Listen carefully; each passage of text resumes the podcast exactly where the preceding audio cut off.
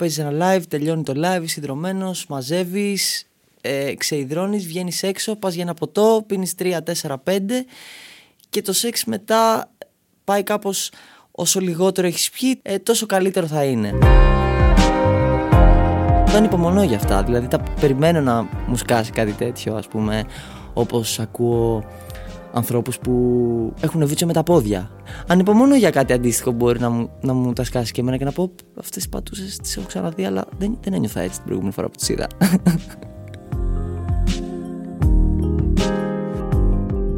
Στο σεξ όλα επιτρέπονται.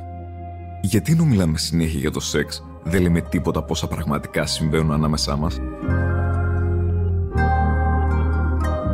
Αυτό είναι το Sex Podcast, ένα podcast που παίρνει σοβαρά το σεξ και τις ανθρώπινες σχέσεις. Είμαι η Άντρη. Στο σημερινό επεισόδιο ακούμε την ιστορία του Μιχαήλ. Μιχαήλ, πώς πήγες στο χώρο της μουσικής; Μπήκα κάπως μόνος μου ρομαντικά, δηλαδή κάποια στιγμή αποφάσισα γύρω στα 13-14 ότι θέλω να ασχοληθώ με τη μουσική χωρίς να υπάρχει κάποιος στην οικογένεια ο οποίος το έκανε πριν. Ε, μετακομίσαμε σε ένα μεγαλύτερο σπίτι και ζήτησα από τη μητέρα μου ότι θέλω να πάρω τύμπανα. Ας πούμε. Μου είπα αμέσως ναι, επειδή ασχολούμαι με τον αθλητισμό πάρα πολύ και η μουσική της της άρεσε γενικώς και από πάντα άκουγα μουσική και με έβαζε να ακούω μουσική και, και εκείνη και ο πατέρας μου. Οπότε χάρηκε με έναν τρόπο ε, και αμέσως ε, βρήκα ένα δάσκαλο και ξεκίνησα. Ε, η πρώτη μου μπάντα ξεκίνησε όταν, όταν μεταφέρθηκα σε αυτό το μεγαλύτερο σπίτι που λέω στο κουκάκι πλέον έψαχνα να βρω παιδιά στη γειτονιά τα οποία παίζουν μουσική και επειδή τα παιδιά που γνώρισα στο γυμνάσιο όταν πήγα είχαν αυτή την ασχολία και πήγαινα στο κατηχητικό. Οπότε μία μέρα λοιπόν που περίμενα να τους πάρω, απέναντι από το κατηχητικό ήταν ένα οδείο. Όπου είδα ένα παιδί το οποίο έβγαινε με την κιθάρα του στην πλάτη. Και του είπα ότι πριν δύο εβδομάδες πήρα τύμπανα. Έχω μάθει ότι είσαι στο σχολείο μου, ήταν ένα χρόνο μικρότερος αυτός. Ε, και έτσι του είπα να πάμε την Κυριακή στο στούντιο της γειτονιάς για μια πρόβα. Όπου πηγαίναμε και ξεκινήσαμε να παίζουμε τώρα κομμάτια γνωστά, ας πούμε Guns N' Roses, Led Zeppelin και τέτοια. Δύο άτομα, κιθάρα τύμπανα μόνο. Και είχε πολύ πλάκα, ήταν πολύ ωραίο και πολύ ρομαντικό όλο αυτό. Και σιγά σιγά ξεκινήσαμε να στείλουμε την μπάντα. Η οποία εξελίχθηκε σε μια μπάντα η οποία έπαιζε στο School Wave. Το πρώτο σου live το θυμάσαι; Το πρώτο μου live ήταν σε έναν ε, ε, όμιλο προσκόπων κουκακίου. Το θυμάμαι φυσικά, έχω και την αφίσα.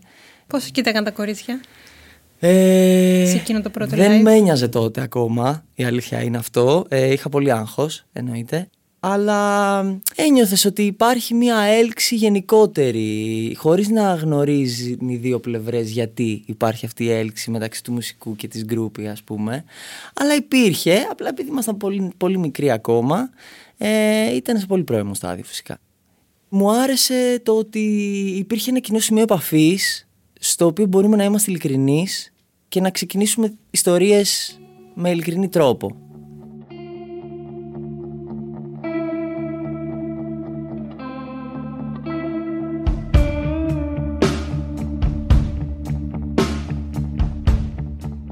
Η πρώτη φορά που άρχισα να καταλαβαίνω ότι αυτή η έλξη είναι ερωτική ήταν όταν συνειδητοποίησα όντας με την πρώτη μου μπάντα και κοπέλα τραγουδίστρια ε, ότι επειδή εμείς οι δύο είχαμε σχέση τότε και ήμασταν μαζί ε, συνειδητοποίησα ότι υπάρχουν πολλά αγόρια τα οποία την προσεγγίζουν και πολλά κορίτσια τα οποία προσεγγίζουν εμένα.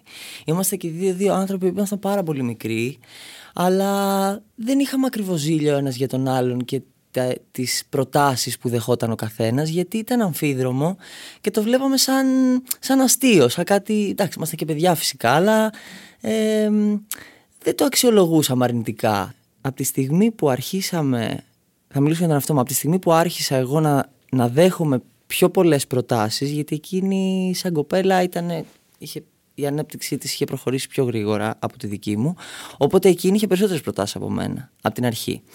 Στην πορεία και στο δεύτερο χρόνο όταν εγώ άρχισα να παίζω και με άλλες μπάντες και να είμαι πιο εξωστρεφής άρχισα και εγώ να έχω περισσότερα, περισσότερες προτάσεις αν θέλεις.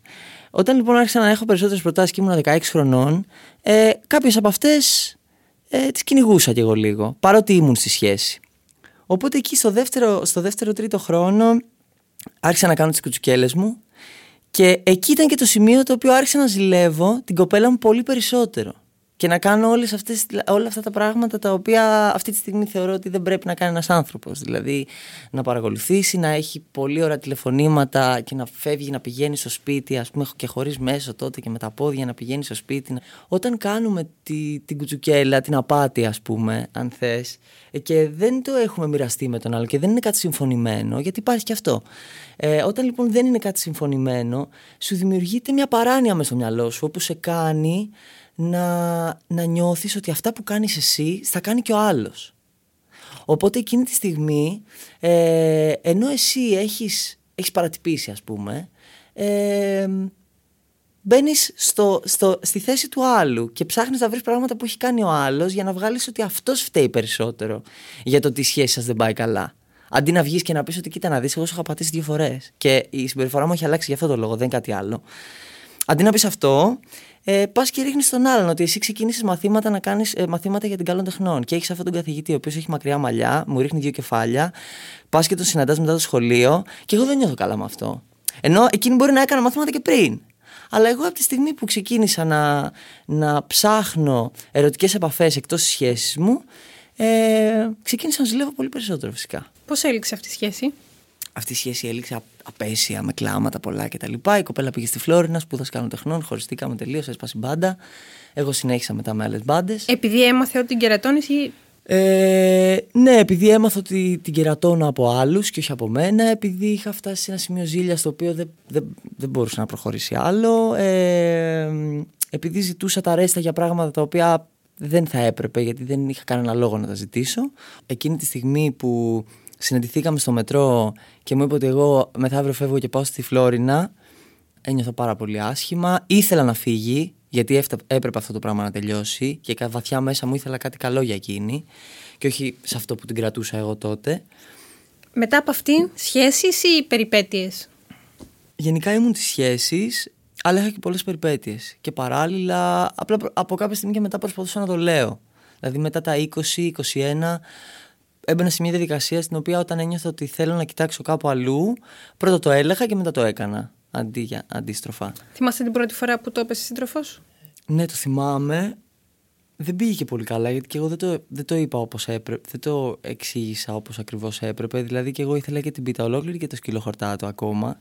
Ε, η κοπέλα αυτή δεν το πήρε καλά, τελείωσε εκεί και εγώ συνέχισα για λίγο να κάνω τις περιπέτειές μου χωρίς να, χωρίς να να νιώθω κάπως άσχημα γιατί είχα, είχα αυτό το, αυτή την ψυχολογική ανάταση που σου δίνει αλήθεια ρε παιδί μου. Ότι έχεις πει αυτό που, αυτό που έχεις μέσα σου και δεν το κρύβεις πια. Ε, και κάπως δεν ένιωθα ενοχές σε σχέση με αυτό ούτε για αυτό που είπα ούτε για αυτό που ήθελα να κάνω και μετά τελικά έκανα πια μόνος μου και χωρίς να είμαι σε σχέση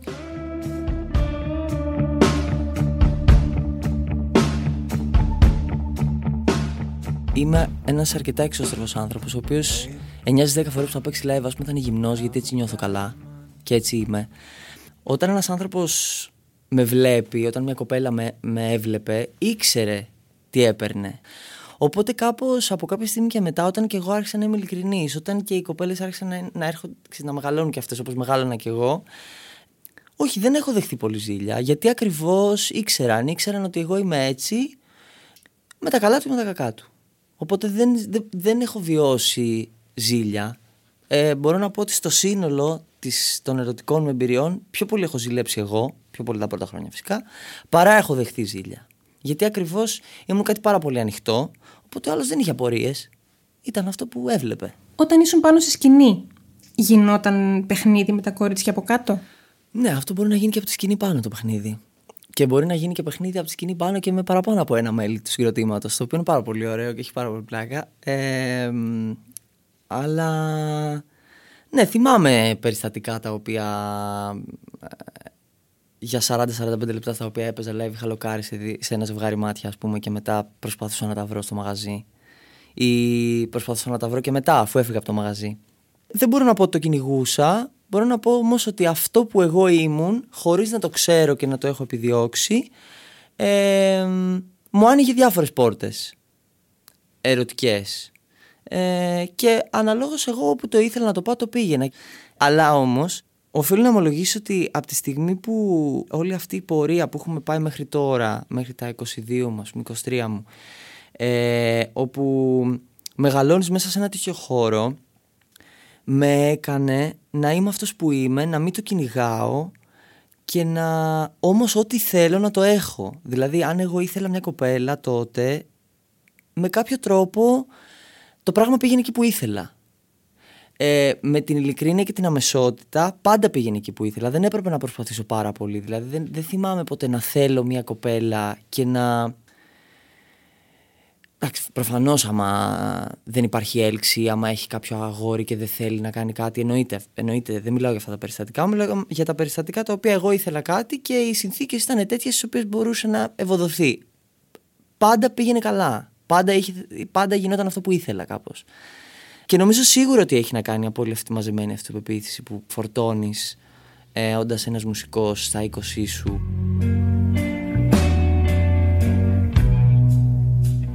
Αν έχετε μια ιστορία που πρέπει οπωσδήποτε να ακουστεί, καλέστε μας στο 6977 42 82 96 ή στείλτε email στο sex.papakipod.gr Εμείς το, το συζητάμε και μετά το live γιατί εντάξει φυσικά μπορεί να μην γίνει και τίποτα μετά το live εννοείται, μπορεί να μείνει στα βλέμματα αλλά μπορούμε να συζητάμε μετά και να πιάσω έναν, ε, έναν συμπαντέο μου και να του πω. Ήταν μια τύψα εκεί στα δεξιά η οποία με κοίταγε. Όχι, μου λέει ρε Μαλάκα, εμένα κοίταγε. Του λέω, Μα τι είναι αυτά που λες. Και πετάει και το τρίτος και λέει, Όχι, εμένα κοίταγε. Τι είναι αυτά που λες. Και έχει, έχει γίνει αυτό. Έχει συμβεί πολλές φορές. Δεν έχει εξελιχθεί άσχημα. Και πάνω σε αυτό να σου πω ότι μου έχει τύχει αρκετές φορές να κάνω κάτι με μια κοπέλα τις περισσότερες φορές ε, δεν ήταν κάτι και πολύ σοβαρό. Μπορεί να, να κάναμε σεξ με τρει-τέσσερι φορές στο διάστημα ενό-δύο μηνών. Και μετά από άλλους τόσους μήνες να έρθει ένας από την πάντα μου και να μου πει ότι ξέρεις κάτι, έχω κάτι να σου πω. Ε, είμαστε μαζί με αυτή την κοπέλα και βγαίνουμε τρεις εβδομάδες και είμαστε πάρα πολύ καλά και νομίζω ότι θέλω να έχουμε σχέση. Και απλά ήθελα να σου το πω.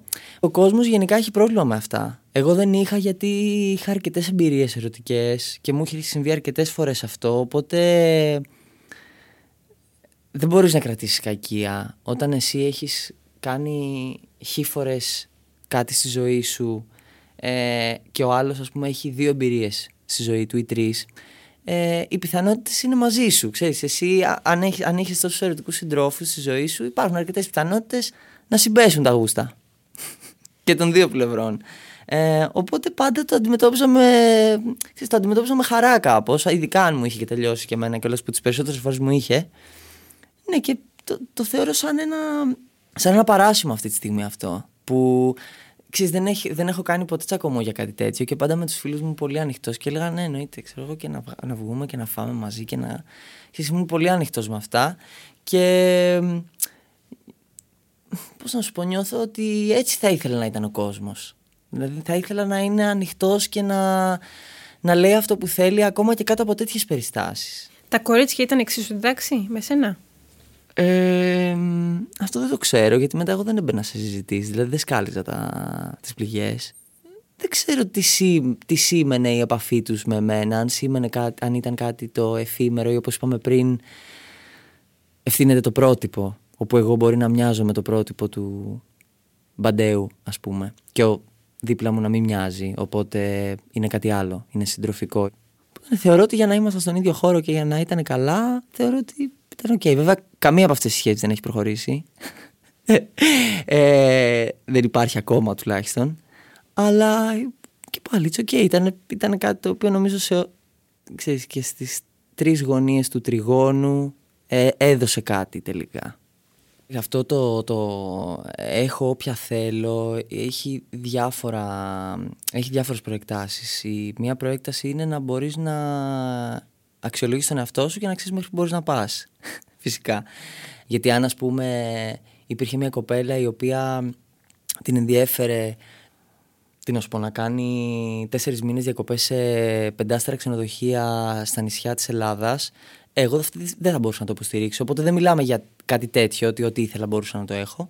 Στα πλαίσια τα οποία ήταν του κύκλου μου και στις δυνατότητές μου και όλο αυτό το πράγμα, φυσικά ναι, εκεί μπορούσα να, να έχω ό,τι θέλω και αυτό το συνειδητοποίησα όταν κυνήγησα μία γυναίκα από το χώρο του θεάματος και το κατέκτησα.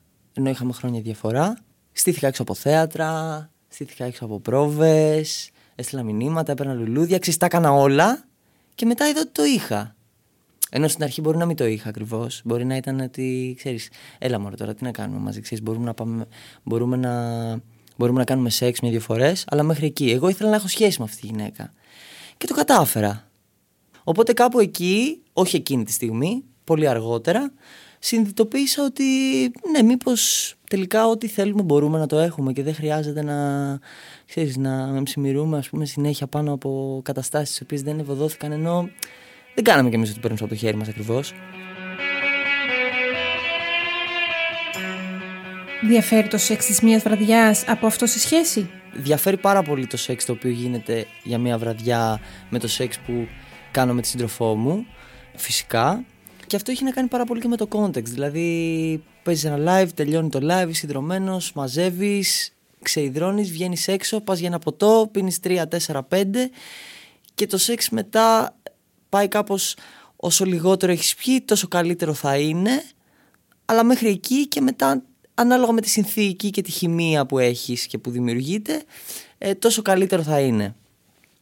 Αλλά ναι, είναι σίγουρα διαφορετικό. Δεν είναι, δεν έχει, δεν, στο μυαλό μου δεν έχει καμία σχέση. Και, και το πόσο, όχι για το πόσο ανοιχτός και απενεχοποιημένο είσαι, όχι τόσο γι' αυτό. σα ίσα που ξέρεις, αν γνωρίζεις έναν άνθρωπο και ξέρεις ότι μπορείς να μην τον ξαναδείς, μπορείς να είσαι πολύ πιο ανοιχτός από ότι στους πρώτους μήνες μιας σχέσης. Που σε ενδιαφέρει ο άλλος άνθρωπος και θες να τον κρατήσεις δίπλα σου και να μην δείξεις πράγματα που ενδεχομένως θα τον τρομάξουν, ας πούμε. Αλλά όχι, γενικά πάντα έκανα αυτό που ήθελα. Αν ένιωθα ότι, ότι δεν με παίρνει, ότι ο άλλος άνθρωπος δεν νιώθει άνετα, προφανώς με τρυφερότητα το σταματούσα. Δεν κρατούσα πράγματα που δεν έδινα στο one night stand και τα κρατούσα για τη σχέση. Ήταν, ήταν διαφορετικό, δηλαδή δεν μπορώ να πω ότι ότι κάποια πράγματα δεν τα έκανα στο one night stand και τα έκανα στη σχέση μου. Ε, μπορώ να πω ότι ενδεχομένως να είχαν λιγότερη κουβέντα γύρω τους. Δηλαδή να ήταν πιο, πιο ορθά και πιο κοφτά ναι. τα πράγματα και οποιαδήποτε εξήγηση χρειαζόταν, ας πούμε. Μέχρι, ε, μέχρι τι να πω τώρα, δύο-τρία χρόνια πριν, όταν ερχόμουν σε σεξουαλική επαφή με ένα κορίτσι, ειδικά αν ήταν και κάτι το οποίο ήταν ας πούμε one night stand, με διέφερε πάντα να περάσει αυτό το κορίτσι καλά και όταν φύγει από εκεί που είμαι εγώ, αν ποτέ πάρει τις φίλες της τηλέφωνο, να έχει να πει κάτι καλό, κάτι θετικό, να μιλήσει με χαμόγελο και να πει ότι πέρασε ωραία. Οπότε το είχα πάντα στο μυαλό μου αυτό. Ότι θέλω στο τέλος, όταν αυτή η κοπέλα φύγει από εδώ, να μην έχει κάτι αρνητικό στο μυαλό της. Προφανώς αυτό έχει να κάνει με το δικό μου εγωισμό στο τέλος της μέρας, εννοείται, αλλά ίσως και όχι. Με ενδιαφέρει να περάσει καλά. Πάντα. Όλες τις φορές. Ε, ανεξάρτητα από το αν ήταν one night stand σχέση ή οτιδήποτε. Ε, γιατί νιώθω ότι είμαστε εκεί και για τους δυο μας, κάπως. Δεν είμαι εκεί για μένα ή μόνο για εκείνη. Μεγάλους έρωτες είχες στη ζωή σου; Ναι, ναι, είχα. Ε, και τώρα ζω έναν. Ο μεγαλύτερος, για να είμαι και δίκαιος μαζί με αυτόν που ζω τώρα, ε, ήταν αυτής της γυναίκας που σου είπα ότι έκανα αυτό που λέμε τα πάντα για να την κατακτήσω και την κατέκτησα και με σημάδεψε σε πολλά επίπεδα αυτή η εμπειρία. Με μεγάλωσε πολύ. Ήμουν εκεί και τελεία και παύλα. Δεν κοιτούσα τίποτα. Ήταν η πρώτη φορά που δεν χρειαζόταν να κάνω καμία συζήτηση και καμία ξύγα γιατί δεν είχα κάτι να πω.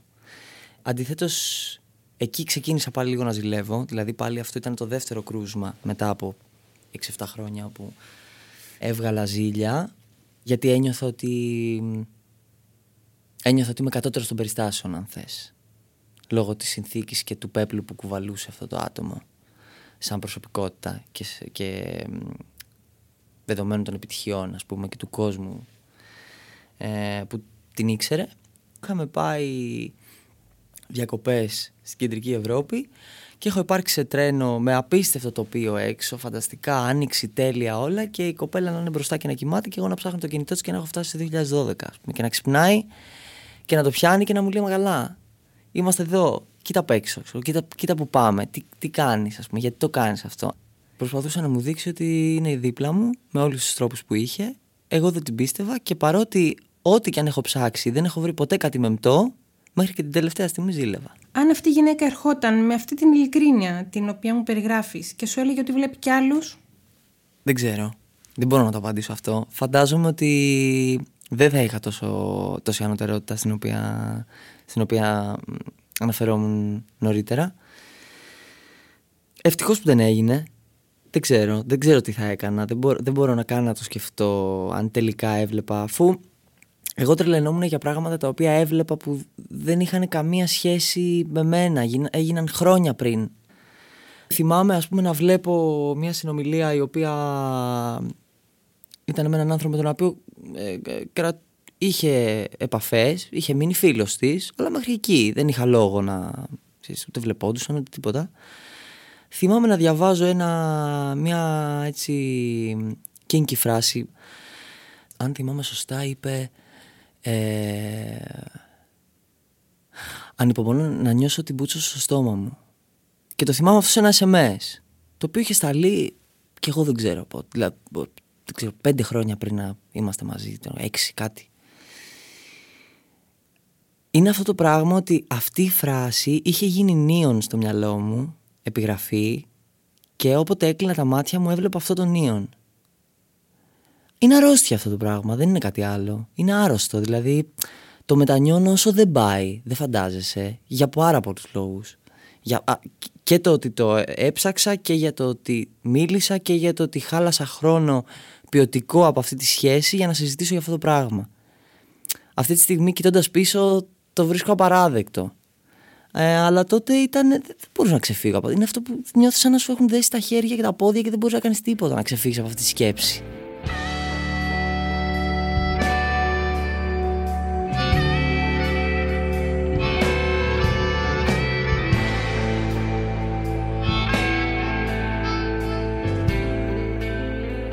Αν η σύντροφός σου μου είπες ότι είσαι Αν η σύντροφός σου σου ζητούσε αύριο να ανοίξετε κάπως η σχέση. Δηλαδή να είστε μαζί, αλλά να μπορεί και εκείνη και εσύ, αν το θες, να κάνετε και κάτι έξω από τη σχέση. Mm-hmm.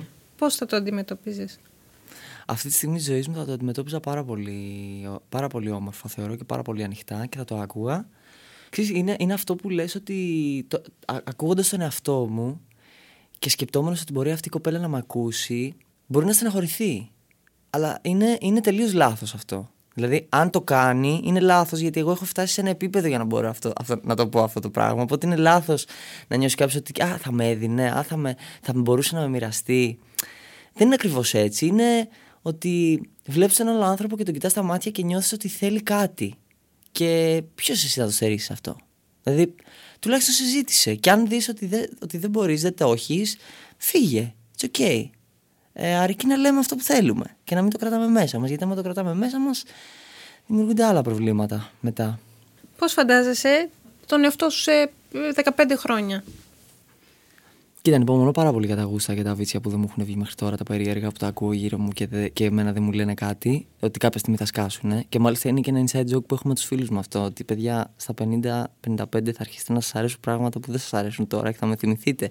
Και είναι όλοι, έλα μου, εντάξει, σταμάτα. Και όταν αρχίζω και να παραδειγματίζω κιόλας, είναι όλοι σε φάση, όχι, αποκλείεται, δεν νομίζω. Αλλά ε, πραγματικά το πιστεύω. Πιστεύω ότι όταν οι άνθρωποι μεγαλώνουν, τους βγαίνουν πράγματα που έχουν μέσα τους Νομίζω ότι έχει να κάνει και με το τετριμένο της κατάστασης. Δηλαδή ότι όταν περνάς 25 χρόνια σεξουαλικής ζωής, ας πούμε, ε, μπορεί και να βαριέσαι λίγο, μπορεί και να θέσει κάτι άλλο. Οπότε ξέρεις, ανοίγεις. Οπότε ανυπομονώ για αυτά. Δηλαδή τα περιμένω να μου σκάσει κάτι τέτοιο, ας πούμε, όπως ακούω ανθρώπους που έχουν βίτσιο με τα πόδια, με τις πατούσες. Εγώ αυτή δεν μπορώ να το καταλάβω αυτό το πράγμα. Δεν μου, δεν μου λέει κάτι, αλλά τους καταλαβαίνω και ανυπομονώ για κάτι αντίστοιχο μπορεί να μου, να μου τα σκάσει και εμένα και να πω αυτές τι πατούσες τις έχω ξαναδεί, αλλά δεν, δεν ένιωθα έτσι την προηγούμενη φορά που τις είδα. Κάποιος που σε ακούει τώρα, τι θες να του πεις, τι θες να του μείνει από αυτή την συνέντευξη; Θέλω να του μείνει ότι να είναι όσο πιο ανοιχτός και ειλικρινής γίνεται απέναντι στα πράγματα που θέλει και στον εαυτό του, να μην γαμάει ψυχούλες, πάρα πολύ σημαντικό, να μπορεί να είναι ειλικρινής χωρίς να καταπιέζει και ειδικά και στους καιρούς που ζούμε τώρα ε, αυτό να μην καταπιεζόμαστε, να κάνουμε τα πράγματα που θέλουμε χωρίς φυσικά να στερούμε την ελευθερία του άλλου να κάνουμε ό,τι χρειάζεται για να κρατάμε την ψυχική μας υγεία στο επίπεδο που πρέπει. Ό,τι και αν σημαίνει αυτό, χωρίς να ενοχλούμε τους άλλους. Είμαι πολύ ok με αυτό, με αυτήν την ιδέα. Είμαι η Άντρη Κωνσταντίνου και μόλις ακούσατε το Sex Podcast. Για να ακούσετε και άλλες ιστορίες σαν αυτή του Μιχαήλ, μπείτε στο pod.gr καθώς και στο Spotify, Apple Podcasts ή όπου αλλού ακούτε podcast από το κινητό σας. Αν έχετε μια ιστορία που πρέπει οπωσδήποτε να ακουστεί, καλέστε μας στο 6977 42 82 96 ή στείλτε email στο sex.papakipod.gr Για αυτό το επεισόδιο συνεργάστηκαν Στην επιμέλεια η Ερατός Ζουρουφίδου Στην ηχοληψία και στο μοντάζ ο Μάριος Πλασκασοβίτης και η Χρύσα Κούρεντα